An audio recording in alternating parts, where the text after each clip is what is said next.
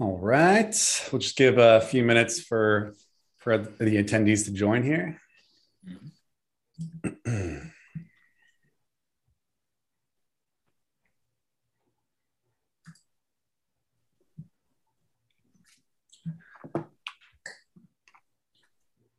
Hello, everybody, and welcome to the MediaGel podcast. My name is Guillermo Bravo. I'm the chief evangelist here at MediaGel. My guest today is are Rachelle Gordon, who is a cannabis and psychedelics writer and journalist. She contributes to numerous industry outlets such as Cannabis Now, Beard Bros, Skunk, and Cannabis and Tech Today. She's also a copywriter for brands like Boveda, who is a the original maker of Terpene Shield. Uh, and you can follow her on Instagram at StayGold612. How are you, Rochelle? I'm great. Thank you so much for having me. Yeah, likewise. Likewise. I also like to introduce Ryan Porter. He's an early uh, cannabis technology professional starting way back in 2010 uh, with the priceofweed.com. And then in 2016, he launched one of the early online ordering solutions called Simple Marijuana Menu, uh, which was acquired by Baker Technologies. Uh, since then, he's focused on developing cannabis retail and brand certifications uh, to help further evolve and grow the industry. Welcome to the show, Ryan. Thanks so much. Excited to be here with everybody. Excited to have you. It's been a long time. We've known each other since uh, probably 2012, right? yeah, it's been a while. it's been a while. Uh, next up, we have Saf Khan. Uh, Saf Khan, sorry, my apologies, uh, is a cannabis educator and experiential marketing specialist. Saf has worked at a number of cannabis startups, uh, you know, guiding brands on their marketing efforts, helping to create and deliver effective educational content. His most recent role was the director of education for Papa and Barkley, spearheading their efforts across California. Uh, and before we kick it off, uh, I want to remind everyone watching us live on LinkedIn, Facebook, Twitter, YouTube, and beyond. If you can do me a favor and share this with your friends across all channels, you know any support is highly appreciated. Um, so before we kick it off, um, you know, do you want to give us a little background on yourself, Rachelle? Uh, you know, what are you doing right now? What are you working on? Uh, what's your focus? Sure, absolutely. Thank you so much. Yeah. So I am extremely busy, uh, both as a journalist and a copywriter. Um, Boveda uh, is doing some really incredible things with actually bud tender education right now. So very fitting for the conversation. Really trying to raise the bar high um, to make sure that that bud tenders have the exact information that they need uh, to mm-hmm. inform consumers about the product. Also, really excited to be involved with the Women in Cannabis study. Um, it's a huge, uh, in depth report of women in cannabis uh, working in the industry, their consumption habits, their, their paths to success, their barriers to success. Um, and the final report is coming out March 3rd, which is also very exciting. Wonderful, wonderful, great to hear, and uh, you know appreciate all the hard work that you're doing. Thank you. And Ryan, what about yourself? What's uh, what's on your agenda? What are you focusing on these days? Uh, these days, we've really just been focusing on helping like retailers, uh, you know, okay. invest in great teams and build great teams. So, awesome. um, you know, we've got we sit on helping the brand side, but you know, I'd say for the last year and a half, we've really been helping retailers. Okay, okay, that's great. And staff, what, what about you? I love the uh, weed the leaf in the background. Uh, a little bit of uh, independent consulting, mostly, uh, just kind of working freelance with companies, uh, guiding them, as you mentioned, on their branding and marketing efforts when it comes to education. Um, so yeah, and that potentially, you know, may also be in other states. So awesome. Well, you want to take the first question, or why is cannabis education so important? Um, I mean, many reasons, obviously. Uh, safe access and effective access being one of the main ones. Um, okay. I think it's also fundamental to help kind of legitimize this as an industry. You know, we're now actually operating in a space in most states, and I know for sure here in California. And I will give the caveat that my experience is predominantly in California. Okay. Um, so yeah, to legitimize and normalize cannabis use, not just medical but recreational too. You know, um, in cannabis, we're dealing with currently kind of unlearning a lot of the stigma that people have had around this plant, and that's hard enough in itself. So really making sure that we have educated people at the point of sale um, for brands talking about specific products is really important to get people to understand that you know it's not just potheads getting high anymore. This is really uh, a big boy industry now. And if we want to be treated that way, then we have to kind of legitimize it and we have to take those steps ourselves. So um, having education be at the at the top of the priority list is is pretty important. I think of it as in, in the same way that if you go into a pharmacy, you know, yeah. you're talking to a pharmacist, an, an educated person, a certified, qualified person to give you the advice and guidance there. And I really feel like dispensaries should be expecting, should be providing the same service. And, and that's what I would expect if I went to a dispensary in 2022 uh, in a fully regulated legal market. Yeah, agreed. What's your thoughts on that, Rachelle? I totally agree. Um, at this point, you know, the bud tenders are truly the gatekeepers uh, for mm-hmm. this industry. And I think the onus is really up to retailers to ensure that their bud tenders are properly trained um, because you don't know who's going to walk into the dispensary door, right? So there could yeah. be someone who's been consuming cannabis uh, their entire adult lives, and there could be someone who's just starting for the first time. And as we all know, this industry can be very overwhelming, especially for newcomers. And unfortunately, you know, the the range of um, of skill sets and and backgrounds with the bud tenders, you know, and while they're all amazing, you know, there's not exactly a, an even playing field, right, in terms yeah. of education. So I think it's really, really important that they have a streamlined education that they can fall back on so that they can inform the consumers to again have that safe access. Yeah. And and Ryan, what's you know, what can retailers do to support brands in training?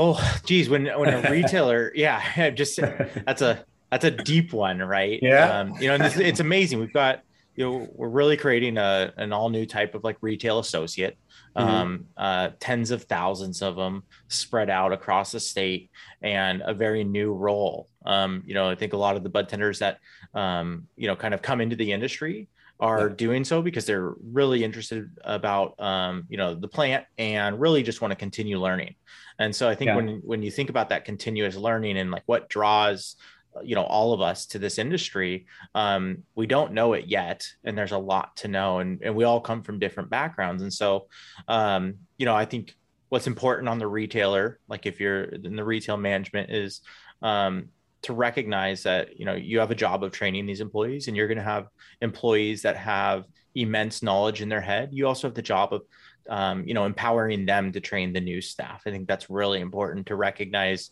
there's going to be people that are you know really experts in concentrates uh, and then tons of people that are you know you know perhaps have been smoking forever but like just aren't knowledgeable in that area and so um, yeah. you know it's kind of collecting this tribe and disseminating that training um, the one thing for us i think is really important is i think the cannabis training comes on top of retail training um, okay. so one of the biggest things we've been seeing lately is uh, retailers recognizing that um, there's some really important training that needs to take place within our industry um, because of things like you know heavy cash businesses and, and others. So i think it's important that um, we you know always concentrate on customer satisfaction and uh, a great customer experience. And so sometimes soft skill training is needs to come first um, bef- you know so that we can have a great customer experience because i think at the end that's what's most important is that customer experience uh, and that's where being knowledgeable in the product is extremely important. But it's a big job right now, um, and yeah. uh, especially as retailers expand um, and have many rooftops,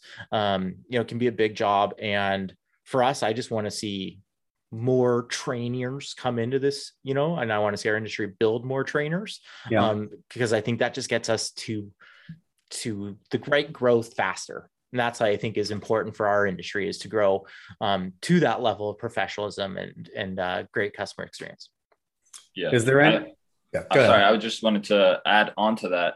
Um, I've got experience on both sides of retail, so I was a bud tender for a little while as well before nice. working for uh, brands.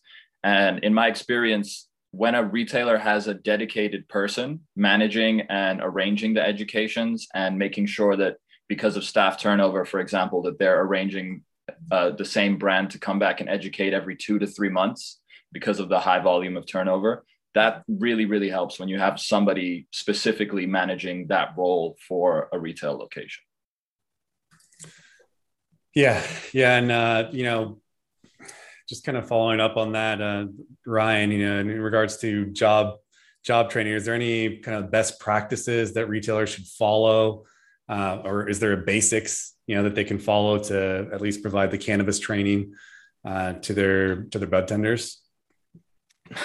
I mean, I'd love to say there is, but there's not. You know, okay. Um, it's you know, I think it's uh, there's a lot of best practices from from lots of other retail industries, um, and, and so there's there's places like LinkedIn Learning that has exceptional training content that you know came from lynda.com. And so I've seen a number of our our customers that use our LMS, um, you know, leveraging training platforms or training content like that. So the content can be captured from a number of places. But like like Saif said, it's um, recognizing that a retailer has the job of training their associates. Mm, um, yeah. And you know, I think one of the outcomes that can happen with great training is less turnover and so yeah. there's immense ways to uh, for this to be really beneficial for the retailer um, and so it's kind of i always look at it as like a game of like better and faster training uh, and then hope you know hopefully we get the outcome of less turnover uh, and that we can yeah. just concentrate on building a great business and a team um,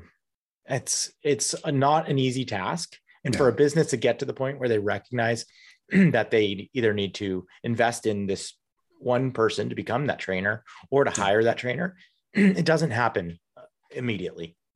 Yeah. And I, I, will say that here in california there, there sometimes is a little bit of apathy even towards that. And i would emphasize to retailers that one of the ways you're going to distinguish yourselves and it's going to be exponential as time goes on is making sure that you are putting this emphasis on education because educated staff make sure that you have satisfied customers. Satisfied customers are repeat customers, and repeat customers spread the word. And then you separate yourself. I mean, here in the LA metro area, we have almost 200 licensed stores. You want to distinguish yourself. Yeah, we have a, a, question from Shannon here in the audience. How can you create great trainers in the industry? Someone does not become a great trainer just because they have a lot of product knowledge. They also need to facilitate well, empower the teams, etc. Is there anything um, you know, does anyone have any experience uh, in regards to recruiting a great trainer or training a trainer? Yeah, um, I'll take that. It's kind of it's something we've seen, okay. um, and we we uh, we have one part of our business, which is really focused on brands educating um, bud tenders in, in the mm-hmm. industry. And then we really specialize more in the retail training. Um, what I think is important on the retail side is, uh, you know, it's, it's really kind of fighting the problem of the turnover, but like um, really kind of set yourself this onboarding plan with like some micro achievements. And so, you know, be it like a $25 gas card after 45 days or 60 days.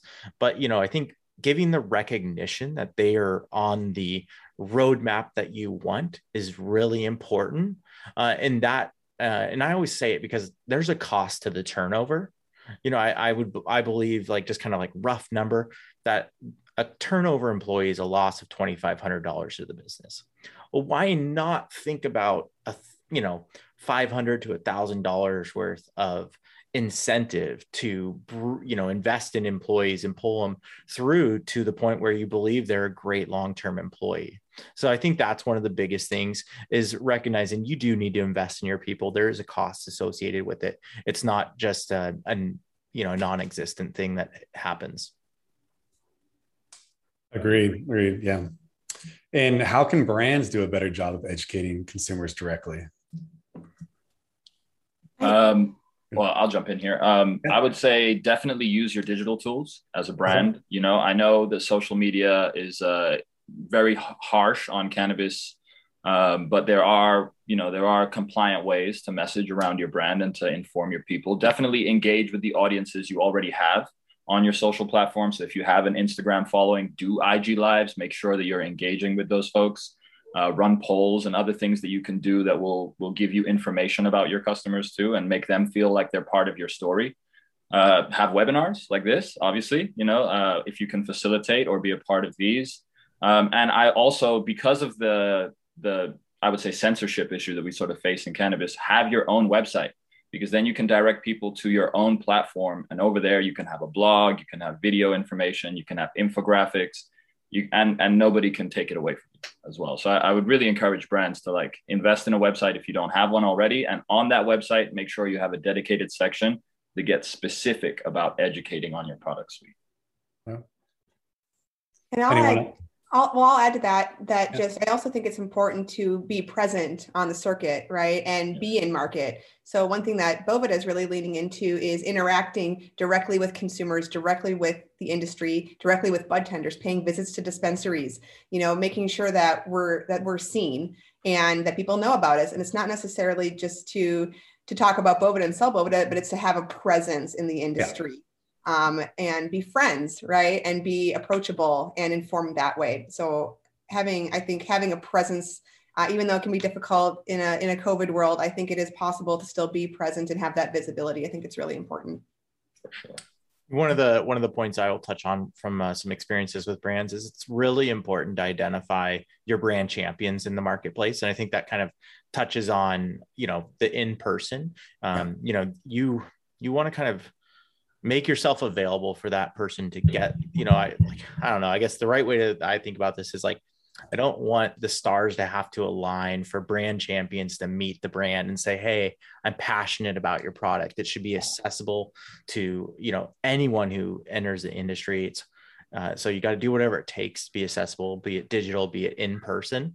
Um, but on the brand side is, you know, kind of have a plan and have a program in place of, you know, let's say you make that contact maybe it's someone literally texts you a number and says hey this person wanted to talk to you and they're um, you know passionate about your product and work at xyz store is you know what would you do with it? Market to it uniquely. No and i don't think market's the right word but like that's where i think having an education portal, be it something within your website or um, a third party LMS tool, um, where you can directly speak to the person who represents your product every day, is important um, you know, kind of behind the veil of what uh, customers would see is really important. And that's one thing that we've been, you know, pioneering with brands like PAX and others.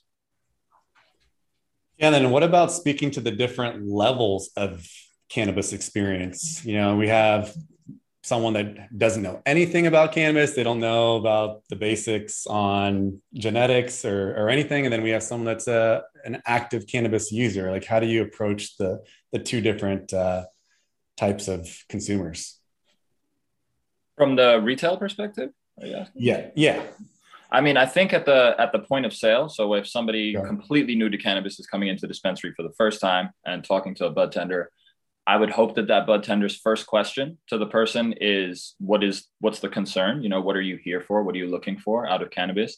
Um, and obviously, then the next question would be what's their prior experience with cannabis? In this example, we know that the person has none, but those two questions are fundamental to determine what type of product might work, and then also what sort of intensity of THC versus CBD, for example, might be suitable for somebody who's first time. Yeah, yeah, I would definitely agree with that. I think you just can never make an assumption about what somebody knows. And I love to secret shop and go into a dispensary and pretend yeah. like I have never used cannabis in my life, you know, and yeah. see what they say, see what they recommend. That's a fun um, game. Yeah, it, re- it really is um, because you just you just don't know. And I think trying to keep it as simple as possible and focus on the goals is so important.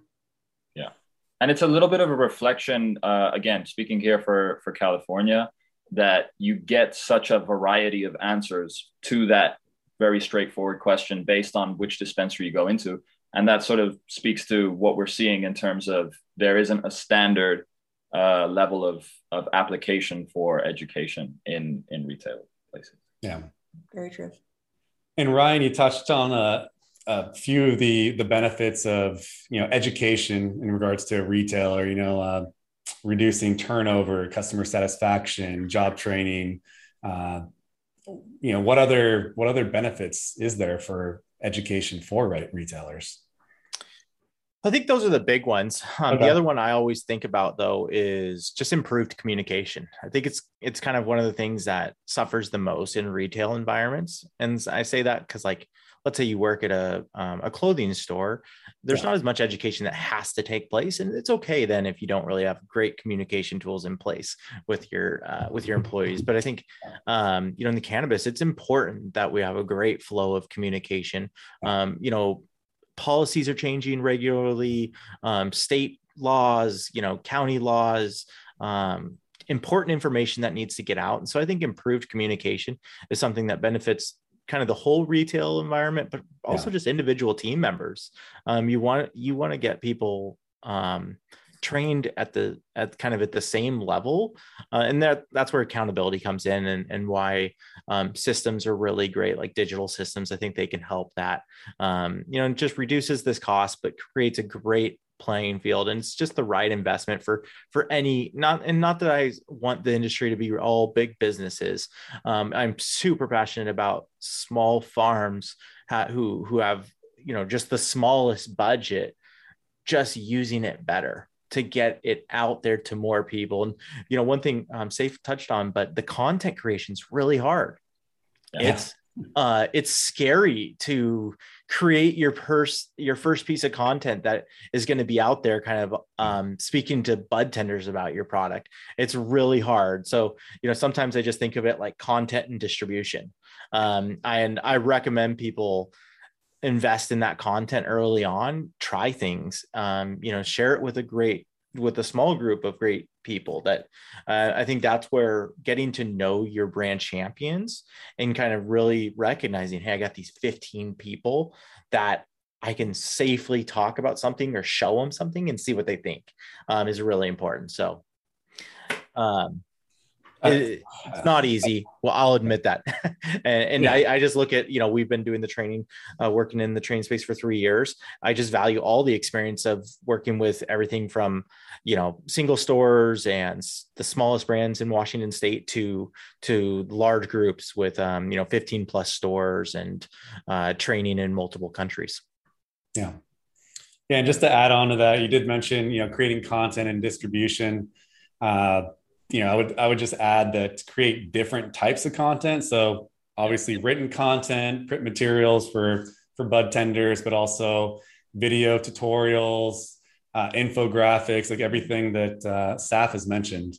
Right, be yeah. creative with that. You know, do audio podcasts, do uh, video podcasts, whatever. Like, be be really diverse with the content you curate because you can reach these bud tenders in a different way with different types of content because we don't all absorb yeah. content in the same way. Yeah. yeah, different segments of your audience will absorb different pieces of content. So yeah, my favorite is like a founder story.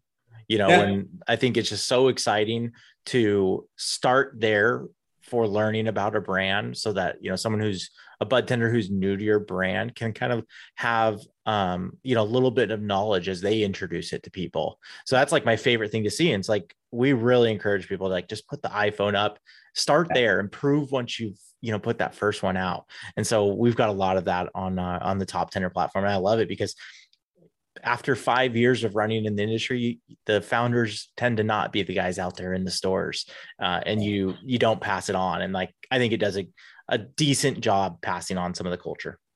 Yeah absolutely. Yeah I would definitely agree with that. I know one thing that Boveda is really focusing on is their why, right? You know, yeah. they protect people's passions, they protect cannabis, they help consumers to have a consistent and um, amazing experience. And so focusing on the why, I think will really resonate, not with just with the consumers, but with the retail staff as well.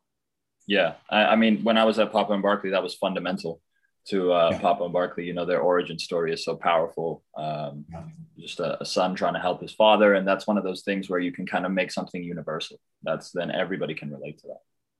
Yeah. yeah, it's a great way to incorporate storytelling into the the educational process, right? And telling that why, um, and creating those brand champions, right? I mean, you've said it a few times, Ryan. You know, what's how do you actually create a brand champion? Like, what does it take to, to get someone to be behind behind your brand and passionate, whether it's in the retail store or, you know, just the consumer, you know, like what is, honestly I, I think one of the pieces just is opening up the communication um, you uh-huh. know if, if someone is new and doesn't know a single brand or product in the space um, yeah. that person that's willing to talk to them and it's like you know let's assume maybe they follow them on instagram it's not like they get to raise their hand and say, Hey, I'm one of the guys that sells your products.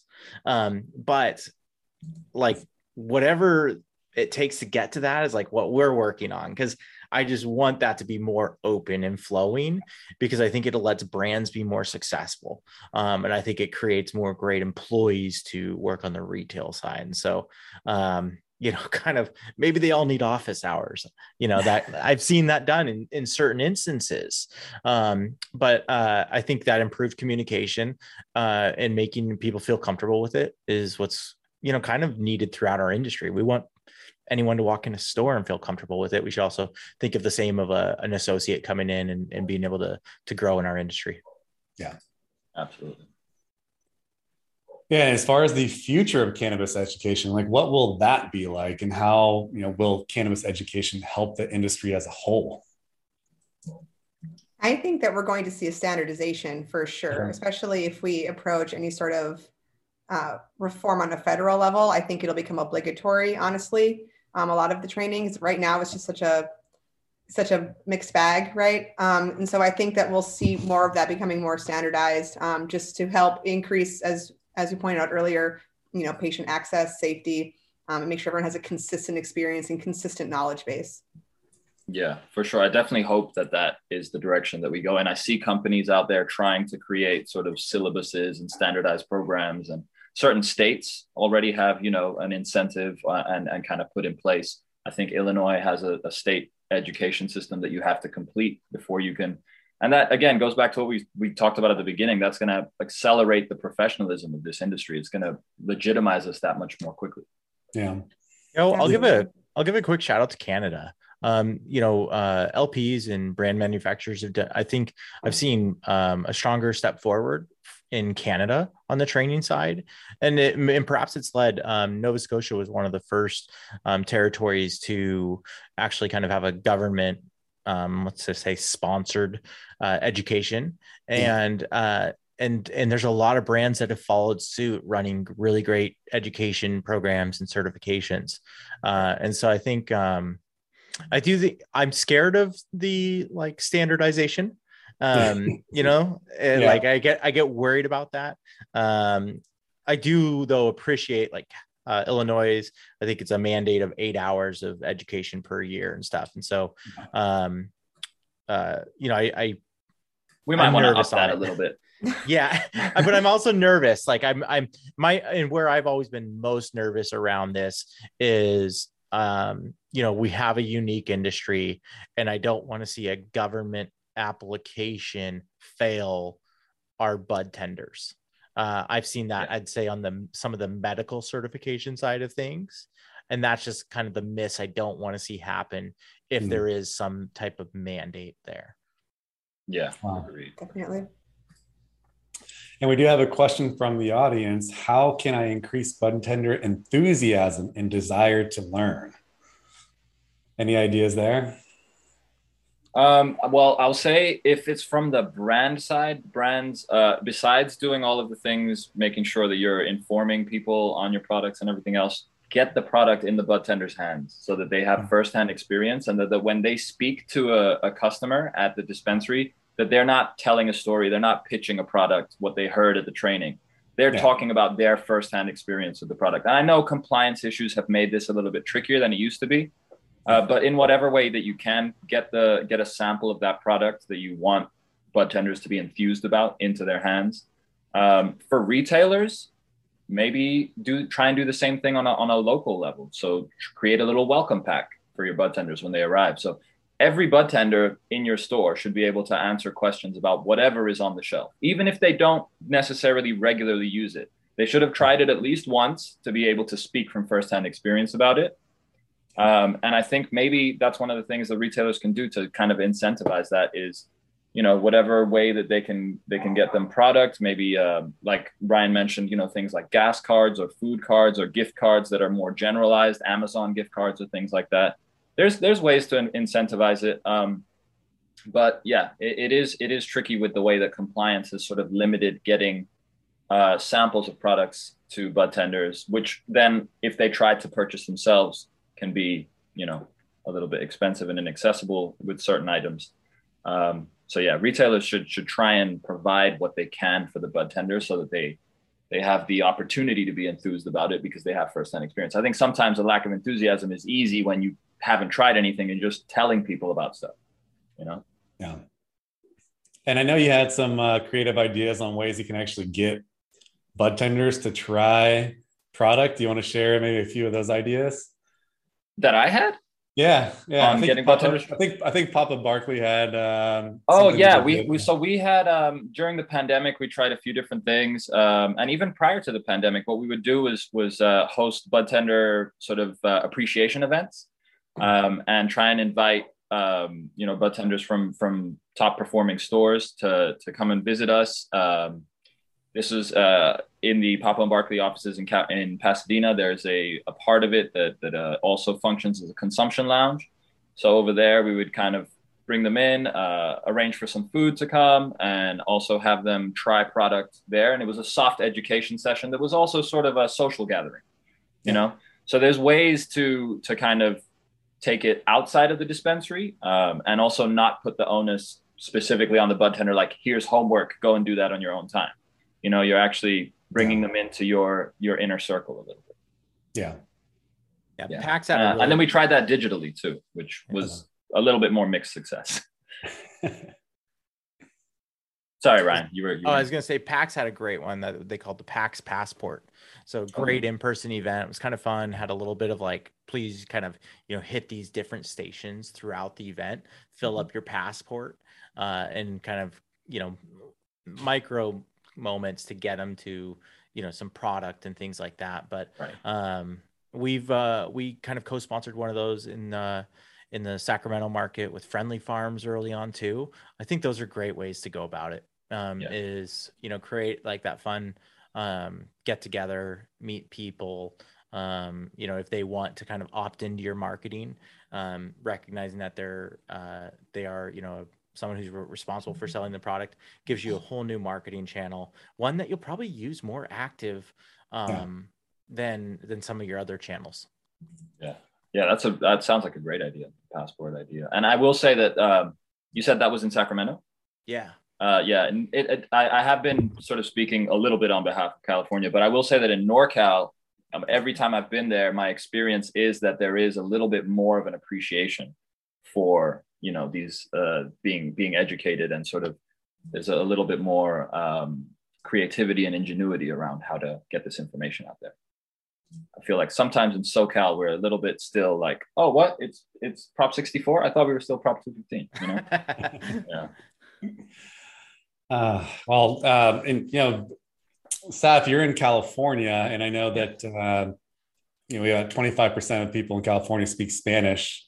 Like, is there what what type of ways can brands be more accessible to the Latin and Spanish speaking populations in the regions as far as cannabis education? Yeah, well, I mean, in somewhere like California, it should be, you know, pretty much fundamental to be educating bilingually. Um, that's a it's millions of people that you're not speaking to in their in their main language. Um, we definitely had a lot of success doing print materials at Papa and Barkley um, in the, the areas that I would frequently visit in East and downtown LA. Uh, there's a lot of Spanish speakers coming into the dispensary, a lot of native Spanish speakers who struggle in English, and you know, just I'm speak I'm talking regular English, not even technical cannabis English. Yeah. So to have that information in their mother tongue, you could see the appreciation on their faces. So I would say definitely one, make sure that you have a way of providing education in um, in another language, um, in Spanish in this case. Uh, print materials, uh, collaborating with organizations that are specifically um, looking at empowering uh, people from Latin backgrounds and Hispanic backgrounds in cannabis as Yeah. well, uh, because that's a, re- a good way to cross over your audiences as well. Yeah. Um, that we did a little bit um, in Hispanic Heritage Month at Papa and Barkley too. Oh. Um, Nice. uh, so yeah, I, I would definitely say that you you have to do it. You know, um, in somewhere like California, it feels like uh, a really really big oversight to not be putting out the same education that you do in English in Spanish as much as you're able to. Yeah.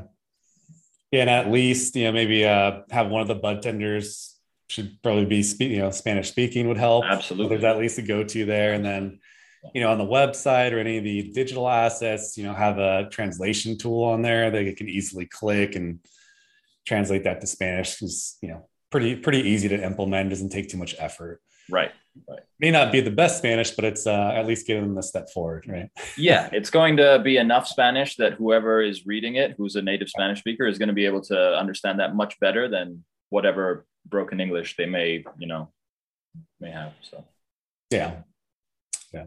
what about three questions that uh, you know bud tenders should be able to answer for customers at, at any given time like basic 101 uh, well, I think I touched on this a little bit already, but uh, definitely should be able to answer a question about any product that is in the store. So there shouldn't be anything that they don't know about.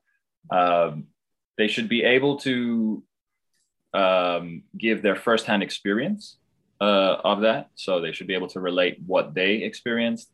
And also, um, I would say when it comes to things like um, the certificate of analysis that sometimes somebody might ask to see, bud tenders should be able to not only present that to a customer, but also help them interpret it, show them what everything means on there. And that will help inspire confidence in, in the purchases that people make as well. Yeah. And just a reminder, everyone, we have about 25 minutes left to all our attendees. If you have any questions for our guests, feel free to, to post them in the Q&A section there at the bottom of Zoom or in the chat. More than happy to, to answer any of your questions related to education.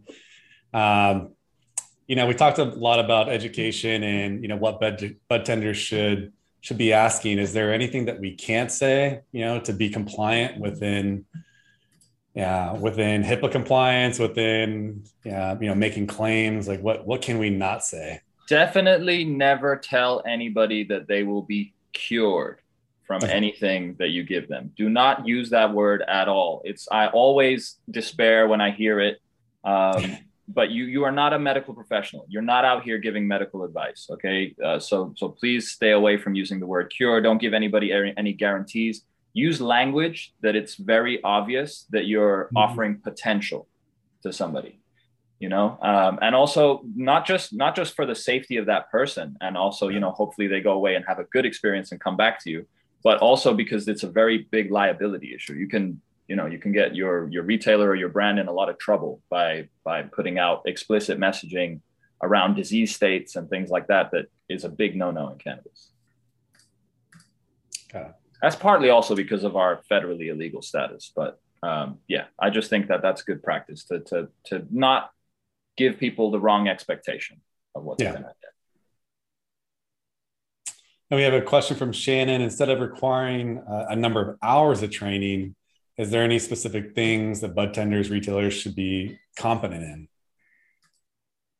I think that one thing that i mean i wanted to bring this up earlier was how the products work not just how to use them but also how they will work in your body.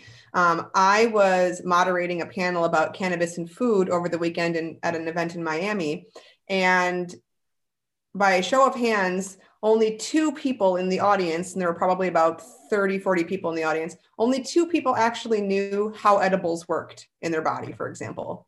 And so I think having that sort of information as to how to use the product and how it will interact with you and how so many different factors can go into that um, is really, really important. And just understanding that, you know, it's not just about, you know, the cannabinoid content, it's also about the terpenes, which is something that, you know, we talk about at Boveda a lot because we're in the business of protecting terpenes and preserving them. So understanding that if the cannabinoids are, you know, the gas and the, the, terpenes are the GPS system driving your experience, I think it's really important for bud tenders to understand uh, the different terpenes and how they interact and how they can be different for every person based on your own individual endocannabinoid system. There's no one size fits all. I think that's really important to tell people. Exactly. I was just going to say that's a really, really great uh, point to make. There's no one size fits all, but with a little bit of work and a little bit of assistance, you will find a size that fits you. Yes. Yeah, specifically specifically for edibles, start slow and wait an hour, maybe two hours, and then maybe two, maybe consider. two. Yeah, definitely two.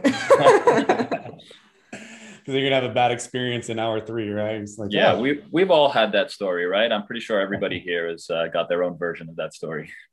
Indeed. Yeah, I mean, how do you think you know education is really uh, instrumental in preventing that experience, right? Like we've had the you're not going to die or overdose on cannabis, but you know you're, you are going to have a bad experience. Yeah, that you will have a bad time.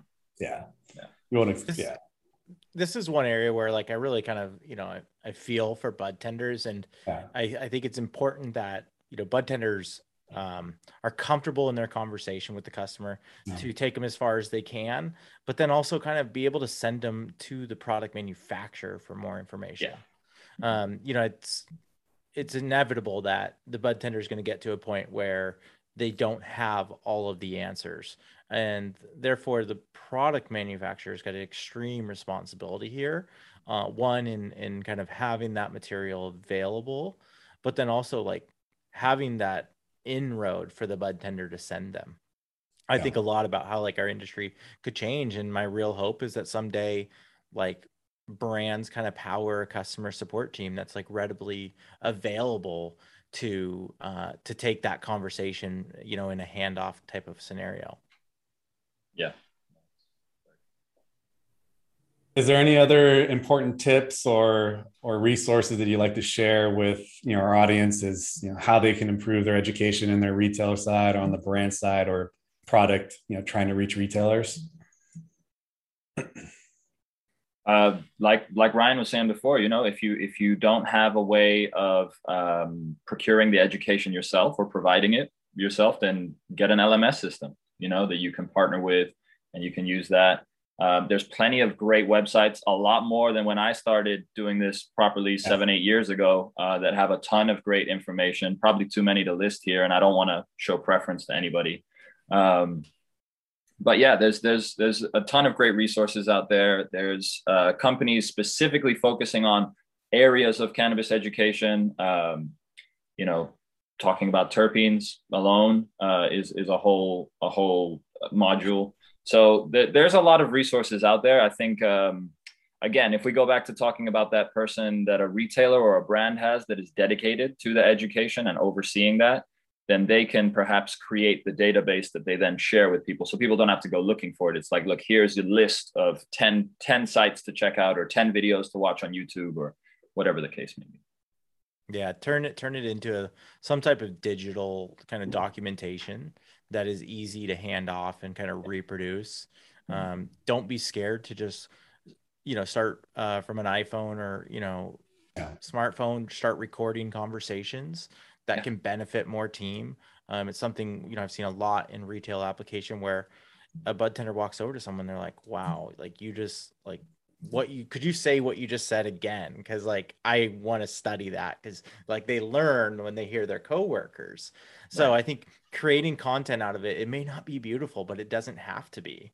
Um, yeah. you know creating it is is a big accomplishment for for a lot of people because um, it can get passed along a lot better yeah, that's definitely something that I've seen more brands lean into, um, like Boveda specifically, you know, creating their own uh, educational videos. You know, sometimes it's really fun and lighthearted and simple, but as long as it's engaging and it's getting the message across, it really resonates with folks. And it makes it a lot easier for the retailers um, because they can just, you know, point to those quick videos.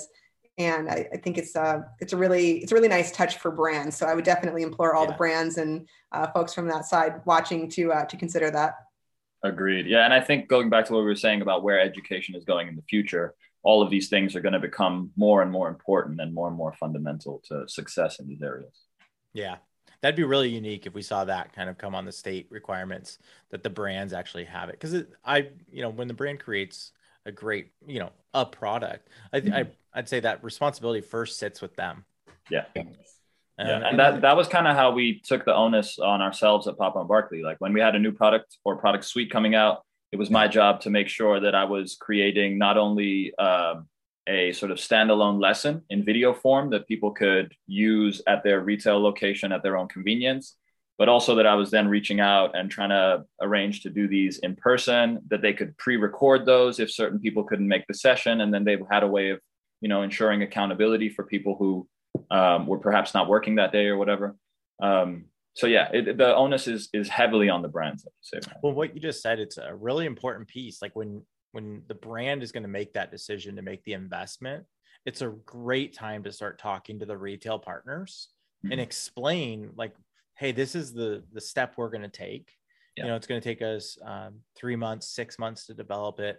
Um, but this is a big initiative. Do we have your support for when this is ready to um, you know have have a presentation in store and yeah. um, you know you could kind of bake it into your training but um, kind of before the investments even really started um, get buy-in from your retail partners because it's the right type of conversation to have with the buyers the management and um, i think it goes a long way the best rollouts i've seen have been when um, it didn't just launch out of nowhere it really kind of was a journey that the retail partners were on yeah and i feel i really feel like it, it sort of um, engenders a lot of uh, confidence in the retail partner as well they're like oh wow yeah. they're serious you know they're they're gonna they're gonna put something in place that has structure yeah.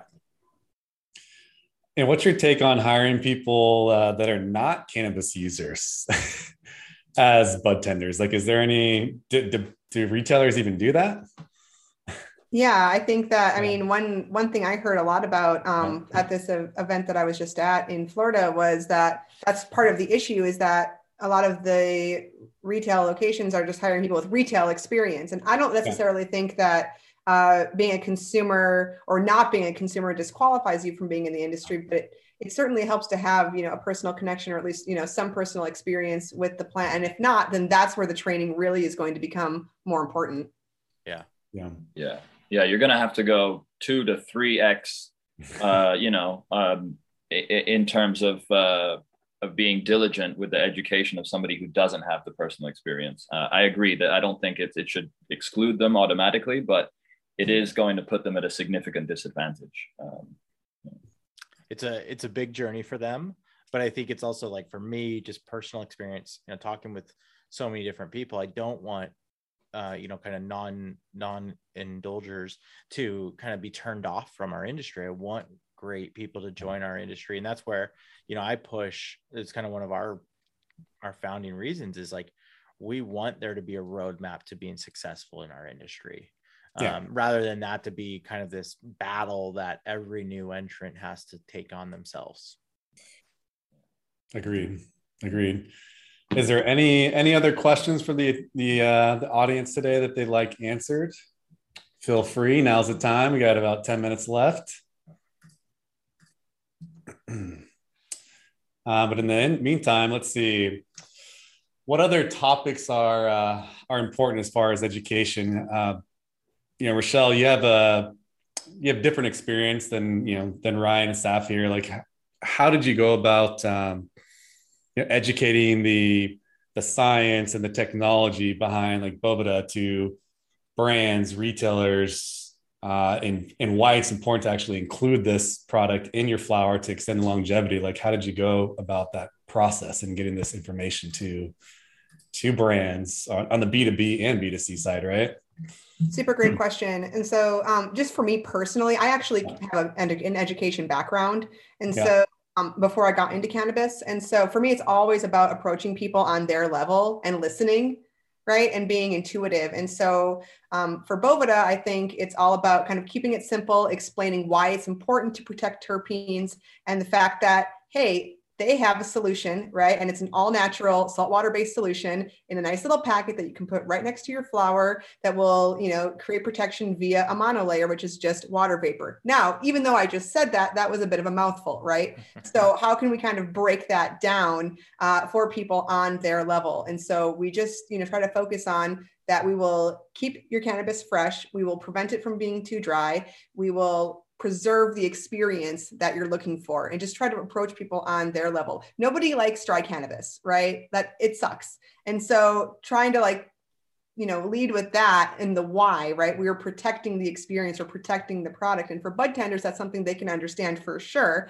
and letting them know that you're going to have an increased customer satisfaction because nobody wants someone coming in and complaining right? That their cannabis was dry. And we certainly want them to return and, and have a good experience just in general. And so trying to just approach people on their level is the most important. And with pre-packaging in cannabis, it's even bigger of a priority to have something that's going to preserve your terpene. Absolutely. And that's something too that, you know, Boveda really like not only are they educating consumers and retailers, but also the suppliers as well, you know, that they can actually co-pack with Boveda. They can use it in the back end to protect for long-term storage. You know, there's a lot of different applications. And so um, as you were saying earlier, you know, trying to offer a well-rounded um, suite of education, right? So talking to both retailers, consumers, growers, producers, manufacturers, approaching them all on different levels, but on their level. Yeah, yeah, I think that's actually super super important. And i felt like that was a big part of my responsibility was okay there's all this very complex technical cannabis science that like you said it's a mouthful you know we can say it and we understand what we're talking about but we for, we can easily forget when you're in your little cannabis bubble that the majority of people don't. So it's really really fundamental to make sure that you're putting it in terms that people can easily understand whether you have to use analogies or like you said uh, where you have to kind of meet them on their level of understanding and break it down in the simplest possible terms. Yeah. Absolutely. Anything you'd like to add to that ryan? Good. Hard. I learned so much. I love like that i sit on top of platforms and so i kind of see see kind of a lot of training come out and i learn a lot. You know, Saif just said uh, we all understand. I'm like, oh, I don't always understand it, you know. Yeah. Um, and I I've I had a store in the past and you know I know what how scary and intimidating that bud tending experience can be mm-hmm. um, because I never wanted to just stand around and not help. But when a customer wanted to go, you know, discuss concentrates, I was not of help. Yeah. you know, right. and it's intimidating but like you were saying earlier, Ryan, that's the point at which you would find whoever would, in the store is the concentrate specialist. You'd be like, that's who you need to talk to. Yep. Shout out you know? Chad Hood. Yeah. that was my guy.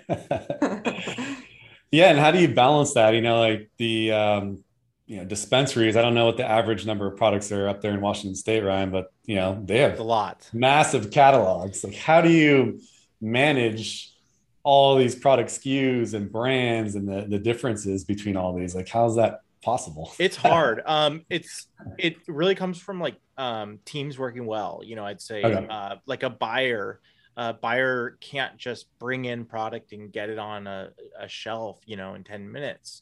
Um, yeah. You know, so there's kind of, and that's something we've really seen um, change for a number of reasons. COVID, other um, Washington State went through some um, some traceability changes and so the kind of like the whole supply chain just changed but it gave a little bit more time for planning and prep so that yeah. we can be effective when we bring in products um, yeah. and it, so i think it goes back to like building great companies that have good procedure um, where you know people just think of like okay i'm bringing a new product what does that mean i should probably have education in house as well um, in order for us to sell it effective because otherwise it changes the it creates this bad retailer vendor relationship where there's you know kind of a question as to well why isn't it seeing you know the sales we we thought it would compared to others? Um, and and these are saying these are things that happen in every other retail industry. Um, so uh, we're not you know we're not we've got a lot of work to do but we're not recreating the wheel in this sense. Yeah Absolutely. I would say, even though we're all sort of sat here as quote unquote experts, I'm, I'm pretty sure we all realize that we only know enough to know that there's a lot more to know. yeah. Continuous yeah. learning, right? Yeah, yeah absolutely. Yeah, exactly.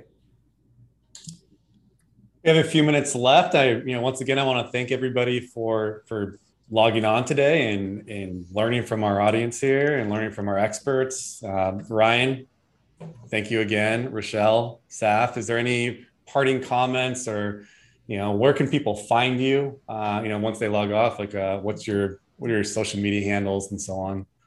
Sure. Uh, i'm uh, on instagram i go by at king underscore con i also have a, a, a sort of cannabis education instagram that's cannabinoids my last name oh, meshed with the word cannabis with the word cannabinoids. Um, and then linkedin. That's that's probably the best place to get hold of me. Awesome. Rachelle um, you can follow me on Instagram at staygold612. LinkedIn is also a great resource um, to reach oh, yeah. out for me. Um, if you want to find out more about um, Boveda, you can go to at Boveda Cannabis on Instagram um, and Women in Cannabis study if you're interested in the Women in Cannabis report. Wonderful. Uh, for myself, uh, LinkedIn, just Ryan Porter. Um, look for me there. Great place to connect with me. And, um, you know, I love connecting with people kind of in all areas of this, people looking to get into the industry, um, people building new things. Um, you know, I'm always kind of paying attention to the different technology products and um, different like software and media that are coming alive in our industry um, because, you know, they help. They can be challenging, but they also really help. And I'm looking for ways that we can help the industry grow. Wonderful. Wonderful. Thank you everyone for taking the time to share your insights and to our audience for for logging in and joining us live and everyone on social media that's watching the streaming thank you again Uh, share this with your friends. And once again, uh, my name is Guillermo Bravo, just part, uh, signing off here with MediaJel. Thank you, everybody. Bye, Thanks, everybody. everyone.